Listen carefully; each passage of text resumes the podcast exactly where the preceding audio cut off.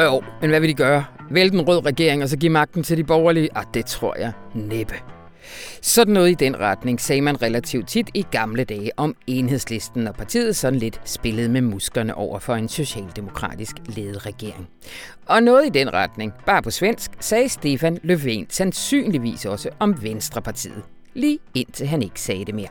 Fordi i mandags blev han væltet ved en mistillidsafstemning som den første svenske statsminister nogensinde. Og nu har han til på mandag, hvor han skal melde ud, om han vil forsøge at danne en ny regering eller udskrive valg. Hvor man i det svenske Lasse Skov Andersen, han er igennem fra Helsingborg og opstiller Løvens muligheder. Og så talte jeg i onsdags med Pelle Dragsted, nu kommentator her på avisen, men jo, som du nok husker i gamle dage, også politisk hjerne bag enhedslisten, sådan omlægning i den parlamentariske strategi efter nogle år, hvor hvad der vel kan betegnes som Venstrepartiets danske pangdang, ligeledes havde kæmpet med at komme af med paria-stemplet og blive taget alvorligt, når de sagde, at røde linjer faktisk er til for ikke at blive overtrådt. Velkommen til Radio Information, der for største delen denne gang kigger hen sidans. Mit navn det er Anna von Sperling. Vi er også lidt herhjemme, fordi chefredaktør Rune Lykkeberg han er med på en linje ude fra Sommer København, hvor han i disse dage ser en optursbefordrende udøvelse af national fællesskab. Og det er et fællesskab, der nok ikke var blevet etableret, havde vi ikke været lukket inde i hver vores små bobler i halvandet år. Og så har vi tredje afsnit af vores nye serie Centrale begreber i klimadebatten, fortalt videnskabeligt af folk, der fattede Bielle i går. Og variationer over den titel har I måske hørt et par gange, og den her gang, der er det virkelig velvalgt, fordi Mikkel Voeller, han kommer ind og fortæller om termodynamikken. Det har trukket tænder ud og sætte sig ind i det, og han fortjener virkelig ferie. Jeg stiller bare HV-spørgsmål og bliver en lille smule klogere. Rigtig hjertelig velkommen til.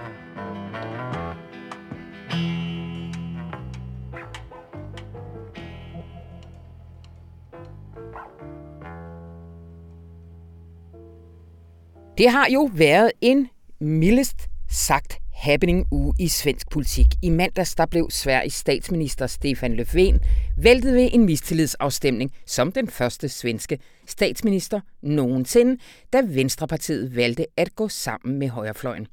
Stridens omdrejningspunkt var et forslag om liberalisering af huslejefastsættelse i nybyggeri, som Centerpartiet havde fremsat. Det forslag valgte partiets formand Annie Løf så onsdag at trække tilbage. Og vejen er derfor i princippet banet for, at Stefan Löfven kan danne regering på ny. Øh, tung i munden, Lasse Skov Andersen. Vi vender tilbage til den aktuelle udvikling, men vil du ikke lige tage os tilbage til baggrunden, også den sådan parlamentariske baggrund for, at øh, Løfven kunne ende i den her knibe? Jo, altså vi skal jo helt tilbage til valget 2018, som jo endte i noget værre rod. Mm. Altså nemlig, at vi havde to politiske blokke. Vi havde en centrum-venstre-blok, og så havde vi en blå blok med navn Alliancen. Og så havde vi de forkædrede svagdemokrater, som ingen ville røre ved. Og problemet med valgresultatet var jo, at ingen af blokkene havde flertal, øh, fordi svagdemokraterne fik de der 17,5 procent af stemmerne. Øhm, og hvad skulle man så gøre? Altså, så enten kunne de borgerlige samarbejde med Svagdemokraterne og øh, altså, lave en dansk model øh, og overtage magten, men det kunne ikke alle de borgerlige partier i hvert fald øh, acceptere. Øh, og så i stedet for, så endte det jo med, at der var regeringsforhandlinger i over fire måneder mm. efter valget, og hvor vi bare havde en forretningsregering, der, altså, så det var jo ikke helt belgiske tilstande, men det var jo, det var jo derhen af.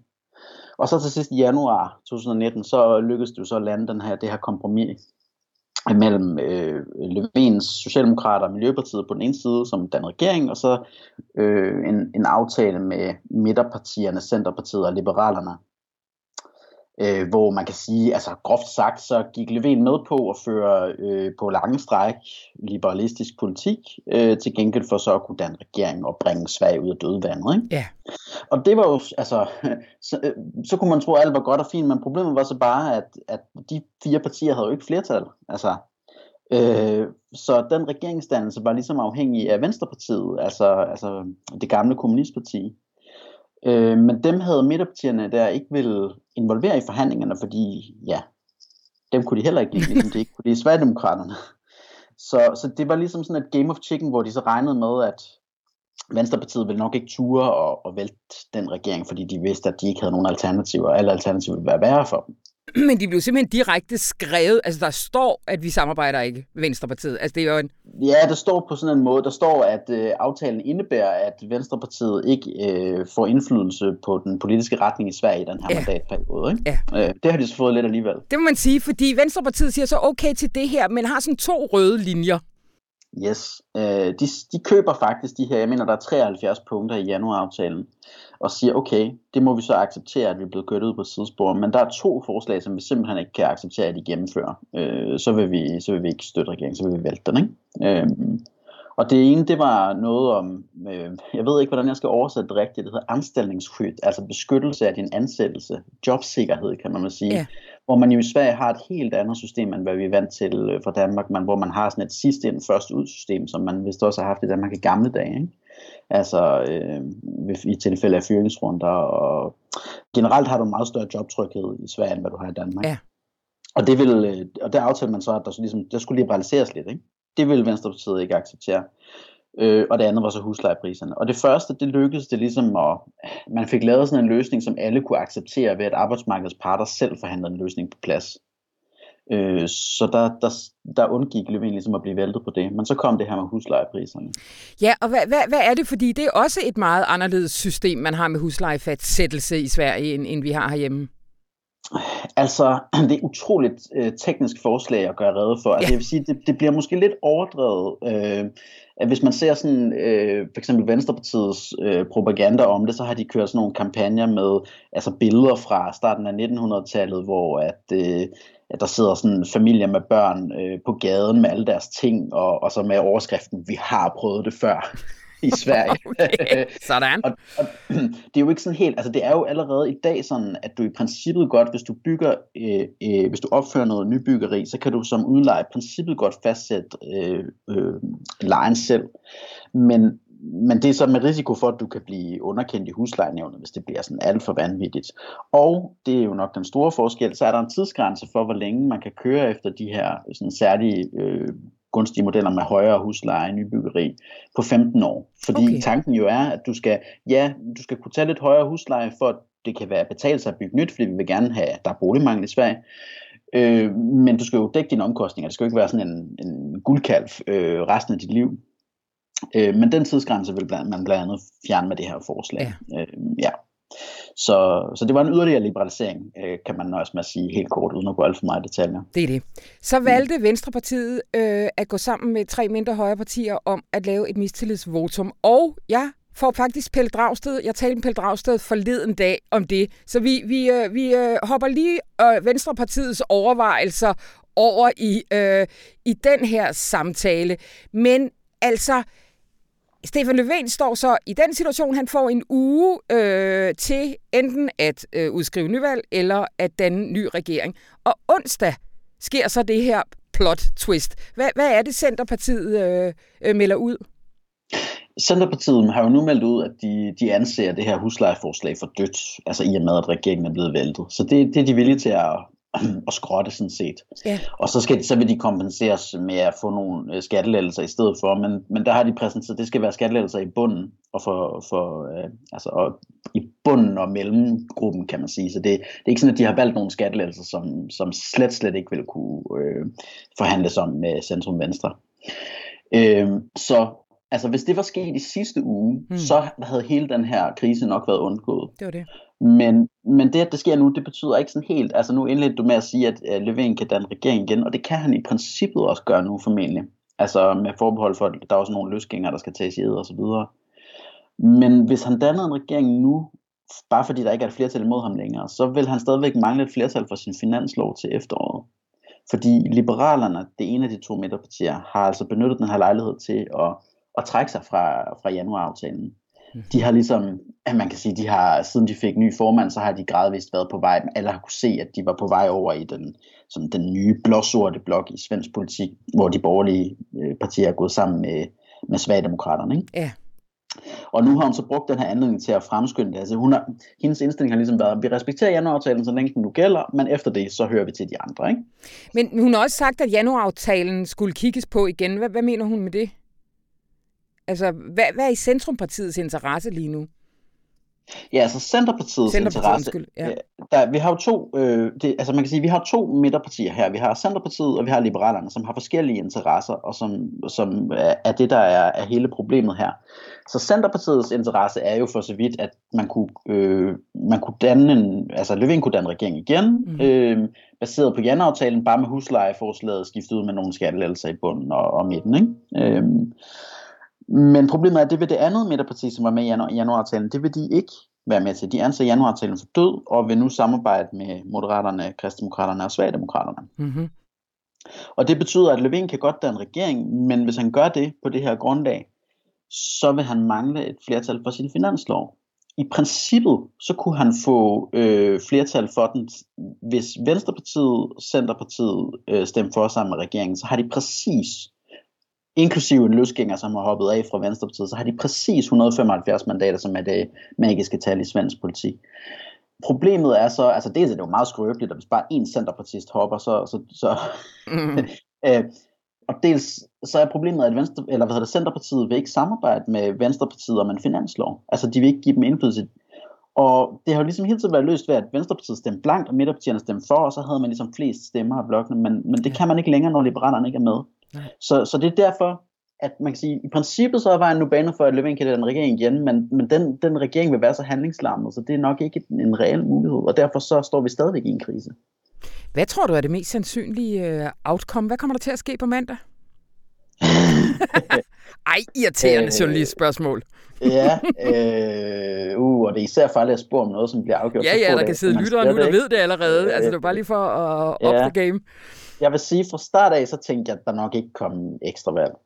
Ja. Fordi der er ikke så mange, der har en interesse i det. Hele det svenske politiske system er indrettet på en måde, så man har ikke det der incitament til at udskrive nyvalg i utid. Altså fordi, hvis Levin han udskriver valg nu, og det så bliver holdt til efteråret, så skal der uanset hvad alligevel være ordinært valg til næste år, fordi mandatpåderne ligger fast. Ja, det er så mærkeligt, ja.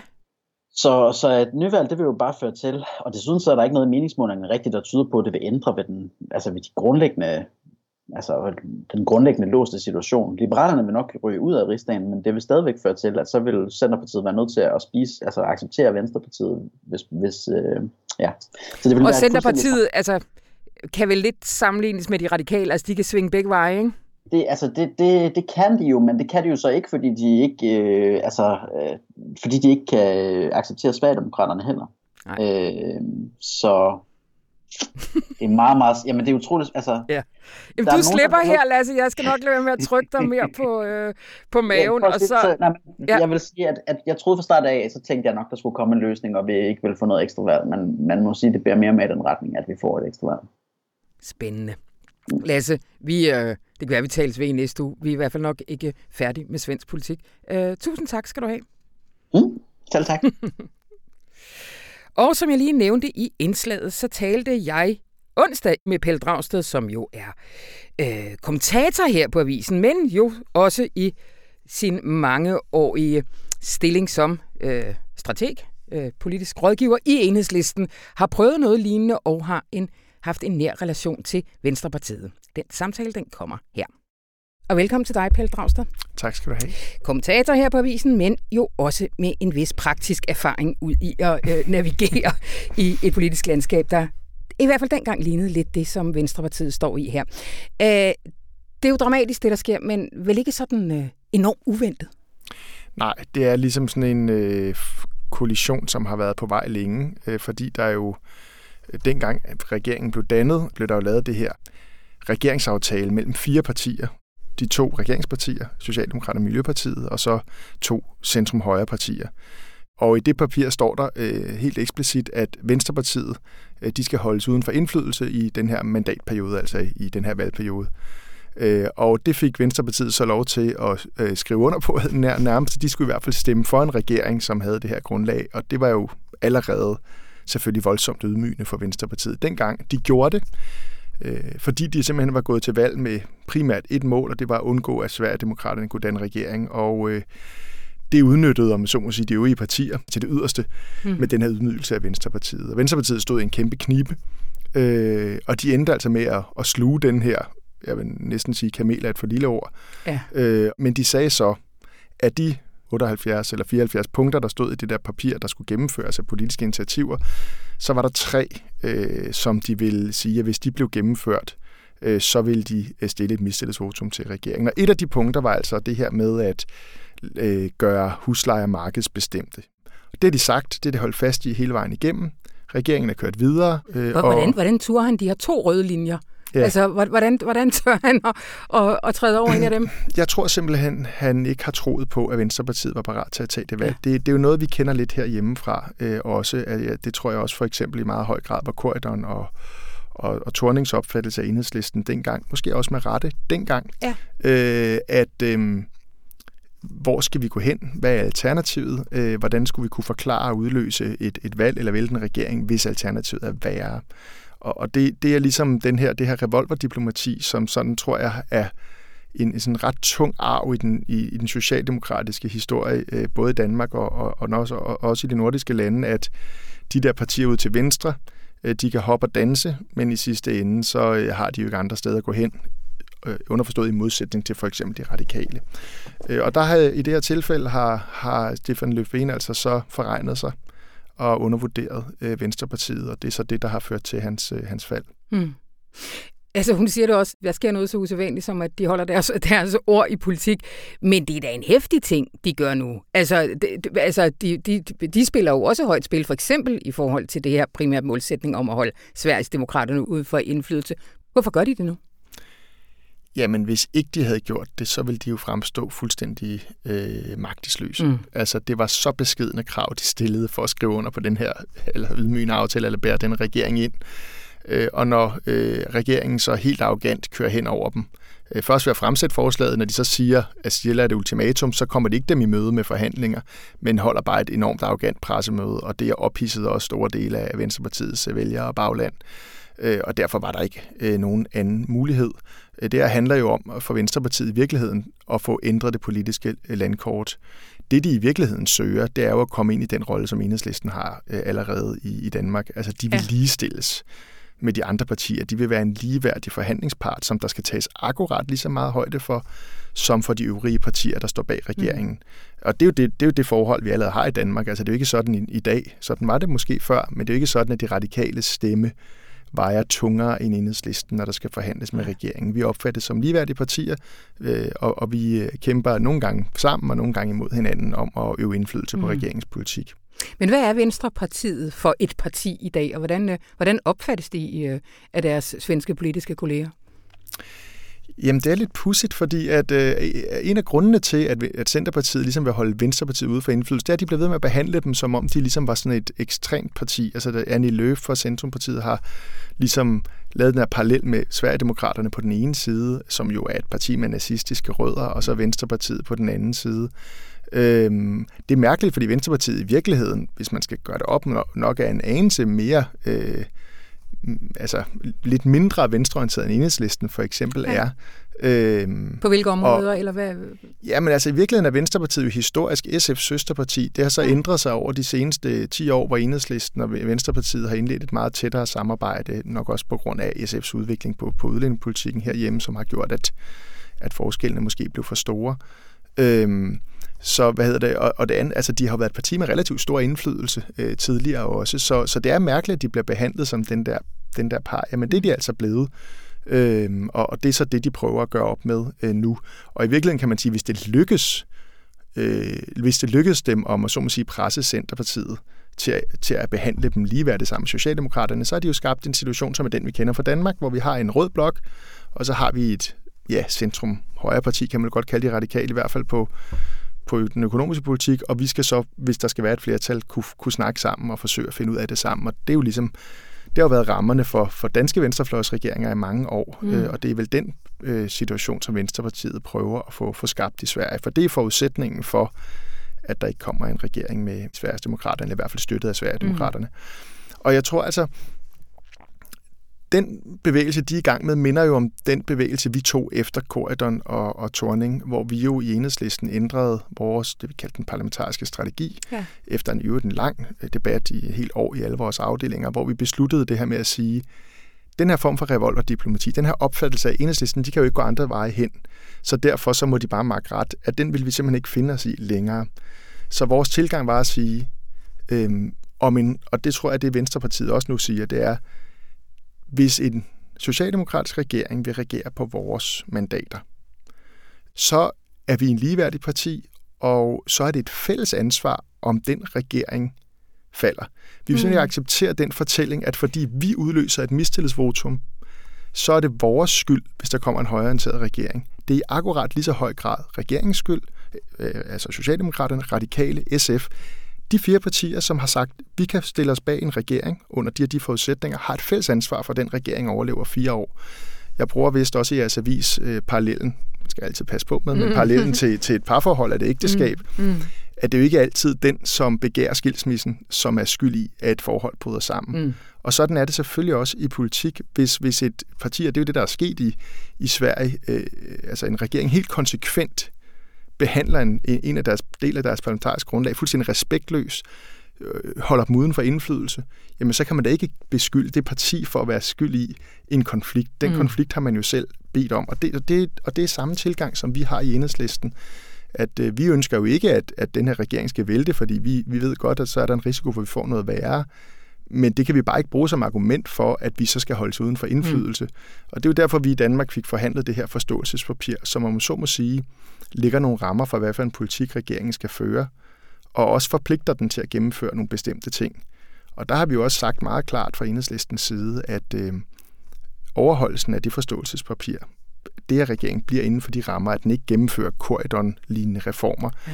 det er jo forudsætningen for, at den har vores øh, mandat, og det betyder også, at gennemføre den reformer, eller det, som vi den svenske regering har gennemført, jamen så vil den danske regering også blive mødt med et mistillidsvotum for, fra enhedslistens side. Og hvad, hvad kunne det være? For eksempel, hvilke områder kunne man forestille sig en, en, øh, en lignende situation?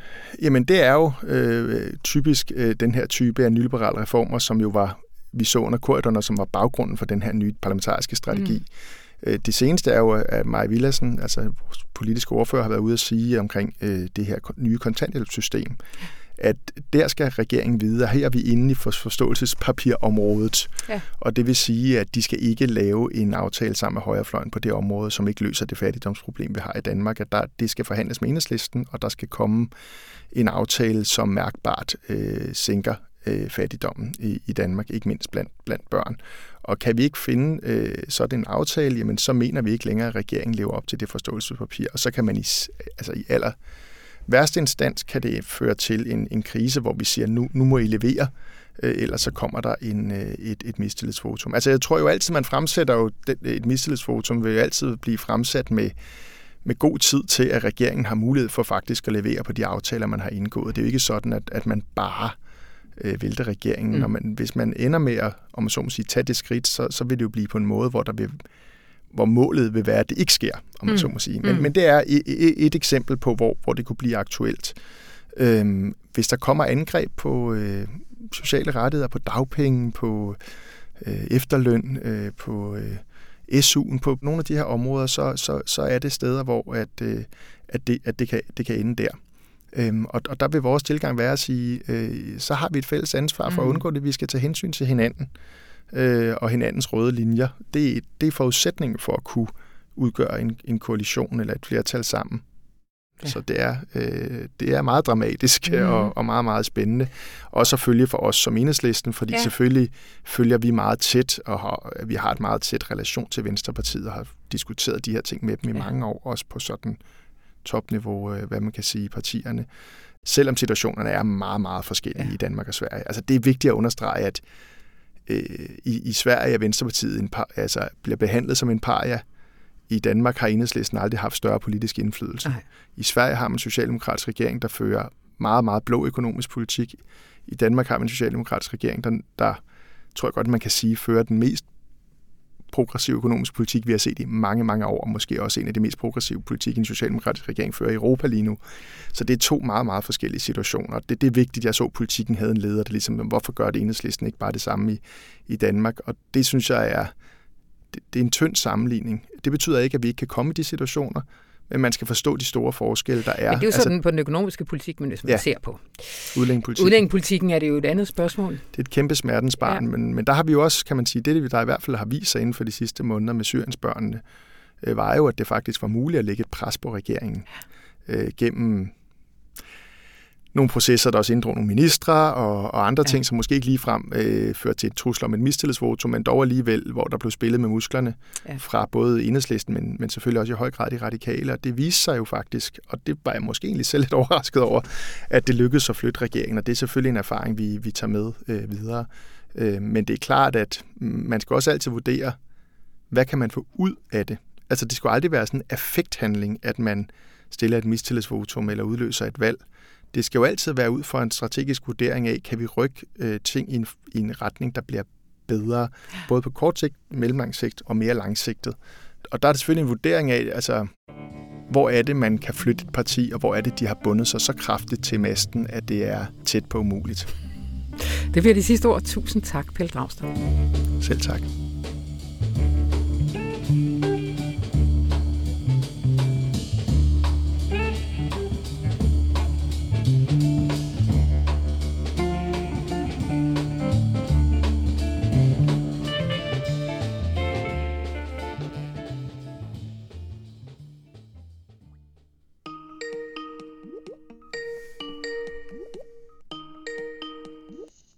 Hej Rune.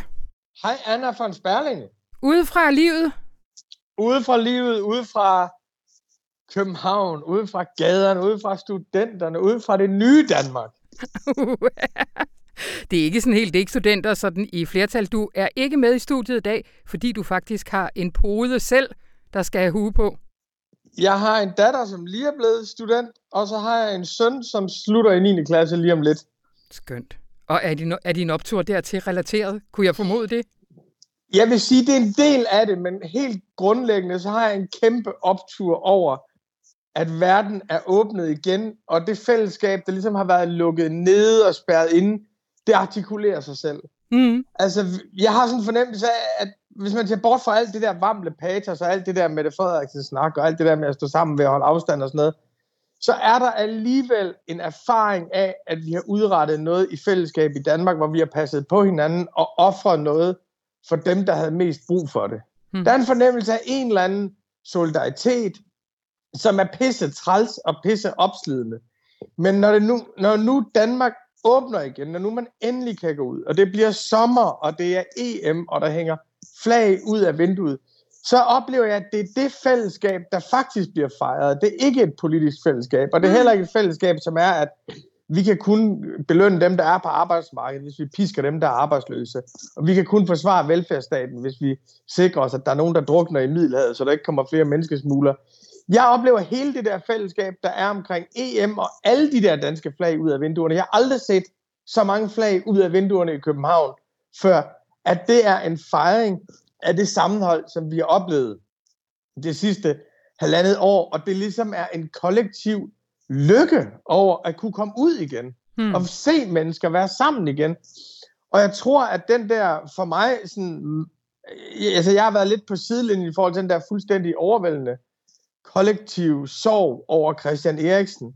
Altså jeg tror, det er en eller anden form for national sorgbearbejdelse, og det er en eller anden form for, vi har mistet så meget sammen, som har været ukonkret og abstrakt.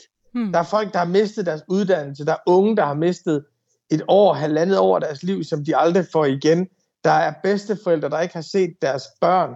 Der er nogen, der har levet den sidste del af deres liv, uden at være i kontakt med, med andre. Alle de der forskellige tabserfaringer, som vi har gået med alene, jeg tror, når der har været så stor en kollektiv sovebearbejdelse omkring Christian Eriksen, så er det den der fornemmelse af en konkret, synlig fysisk katastrofe, som alle så, som gør, at man stiller sig sammen og lige holder hinanden i hånden et par dage. Hmm. Optur. Og jeg vil sige, at ja, det sy- jeg, sy- altså, jeg vil sige, i det omfang, at det også er et fællesskab, hvor man, hvor man kigger på hinanden og siger, for fanden mand, tænk lige på, at der er nogle børn, der vokser op i lejre. Tænk lige, der er nogle børn, der sidder nede i Syrien. Tænk lige, hvor mange, der bliver skubbet ud af vores arbejdsmarked, fordi de har en diagnose, og hvor mange, der får en diagnose, fordi de ikke lige passer ind i den måde, vi har indrettet os på nu. Altså i det øjeblik, man ligesom lige kigger lidt på samfundet udefra og siger, der er trukket nogle helt vilkårlige streger i sanden. Der er nogen, der er indenfor, og nogen, der er udenfor. Og dem, der er indenfor, de skal fandme udstrække deres hænder til dem, der er udenfor, for det er skæbne og uheld rigtig meget, hvad for en side af stregen du lander på. Og hvis det er sådan, at alle de der flag ud af vinduet, og al den der sang om vi danskerne, og hele den der kollektive traumebearbejdelse i forhold til Christian Eriksen, hvis det er en artikulation af det fællesskab, så er jeg med hele vejen og lige ved at hænge flag ud af vinduet selv. altså, jeg får lyst til at sige amen og ikke optur her, Rune. Kæmpe optur, så håber jeg også, vi vinder på øh, lørdag. og have en rigtig dejlig dag, Rune. Tusind tak. Ha' en dejlig dag i studiet, Anna. tak.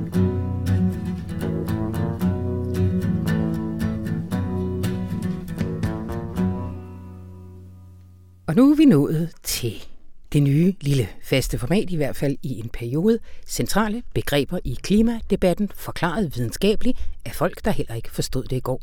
Og en af dem, det er dig, Mikkel Wøller. Velkommen til. Tak skal du have. Vi øh, har været igennem CO2, kemiske processer. Vi har været i havet, forsuring af havet. Hvor skal vi hen i dag? Nu skal vi et skridt bagud mm-hmm. og øh, se på nogle helt fundamentale ting nemlig øh, læren om varme, og hvad er det egentlig for en størrelse? Altså hvad varme og energi er. Og det er udtrykt i en, i en lære, som hedder termodynamikken, mm-hmm. som altså er noget helt fuldstændig fundamentalt, som, som klimaet hviler på, og viser det sig så faktisk alt andet også hviler på. Livet og eksistensen og tiden. Og, øh, og, og det er udtrykt i, i fire hovedsætninger, som, øh, som hver især siger, noget om... Øh, altså, det starter rimelig simpelt, og så eskalerer det voldsomt. Så øh, hvis vi lige starter med rammerne. Ja. Øh, det, det er, at altså, der er ikke nogen grænser for, hvor varmt noget kan blive. Men der er en grænse for, hvor koldt det kan blive. Der er noget, der hedder absolut nulpunkt. Fordi varme, det er molekyler, der bevæger sig. Og jo vildere de bevæger sig, jo varmere er det. Mm-hmm. På et eller andet tidspunkt, altså jo mindre det bevæger sig, jo koldere er det så også. Så på et eller andet tidspunkt, når de ligger helt stille, ja. så kan det ikke blive koldere end det. Så det er ligesom rammerne. Ja. Det er faktisk det, der er den tredje hovedsætning, men nu, nu ja. du lidt rundt på rækkefølgen for at få rammerne på plads. Det er den Og ene ting. med. Yes. Ja. Så den anden ting, det er, at en, det, som hedder den nulte hovedsætning, det er også nogle gokkede tal, de har fået, men, men, men den handler om, at, at systemer de søger imod ligevægt.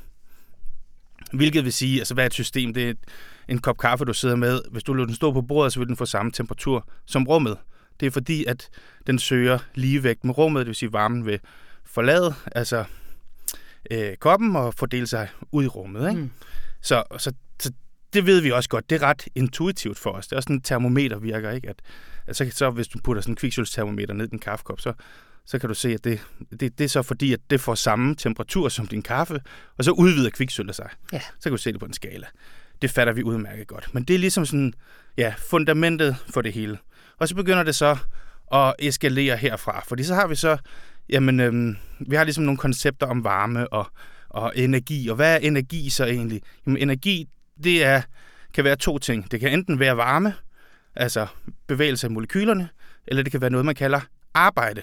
Det vil sige, altså hvis jeg flytter noget, så bruger jeg noget energi på at flytte det. Og det er det, som man fandt ud af med dampmaskinen og sådan noget, man kunne altså brænde noget af, og så øh, få det til at lave arbejde. Så kunne du øh, brænde noget af og få, få det til at drive et stempel, og så lige pludselig havde du et tog, der kørte. Ikke? Så omformer du altså øh, øh, varme til arbejde. Ja. Og det, der ligesom man skal forstå ved det, det er, at, at energien er altså konstant. Du kan ikke skabe energi, du kan ikke ødelægge energi. Energi kan bare antage forskellige former. Nemlig, altså det kan så nemlig være som varme eller som arbejde. Ja. Godt nok.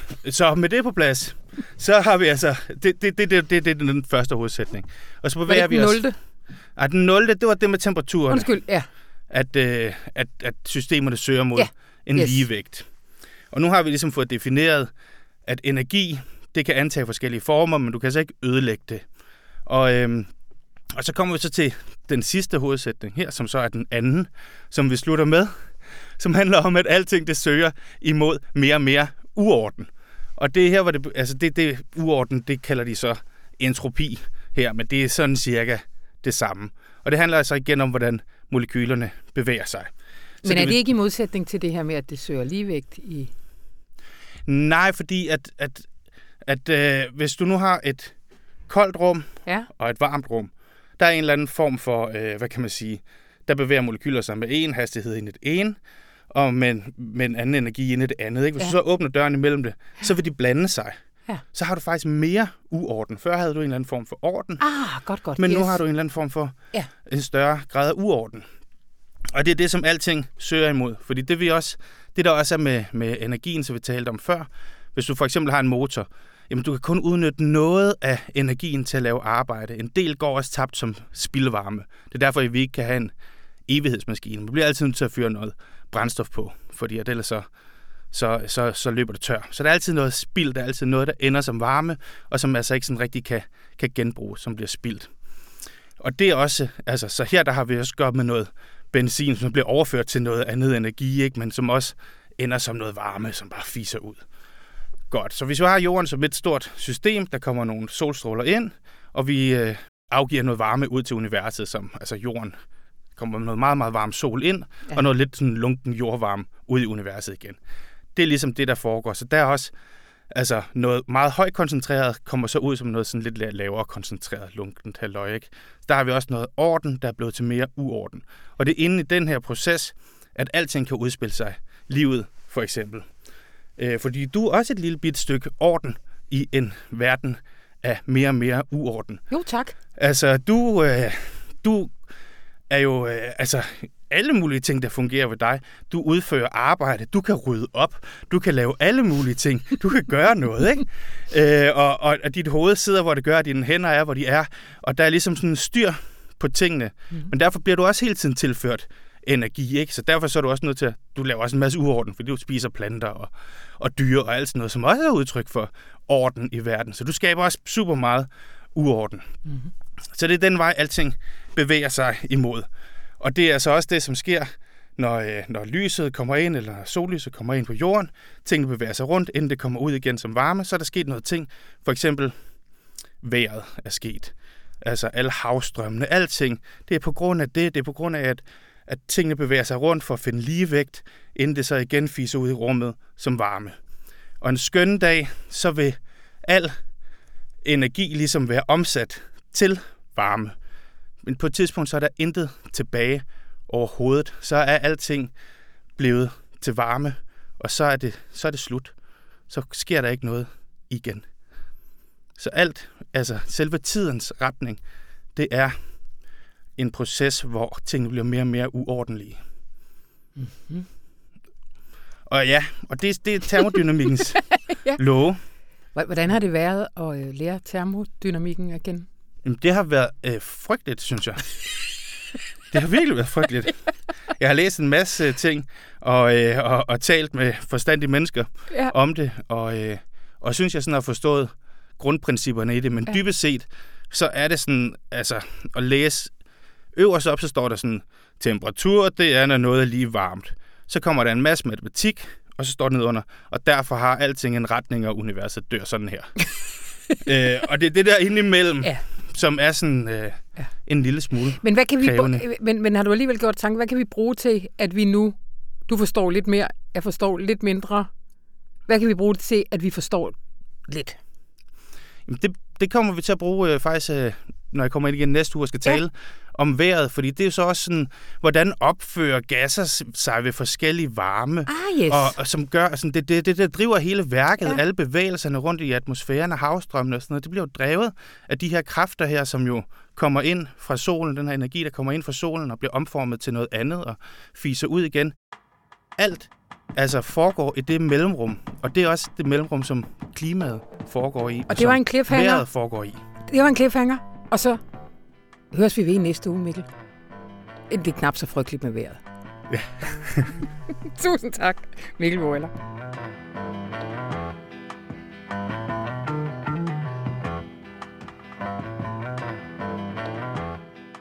Det var alt, hvad vi havde valgt fra denne uges aviser. Mit navn det er Anna von Sperling, og det her program det var redigeret af Anne Pilegaard Petersen. Og så ønsker jeg dig en utrolig dejlig sommerweekend.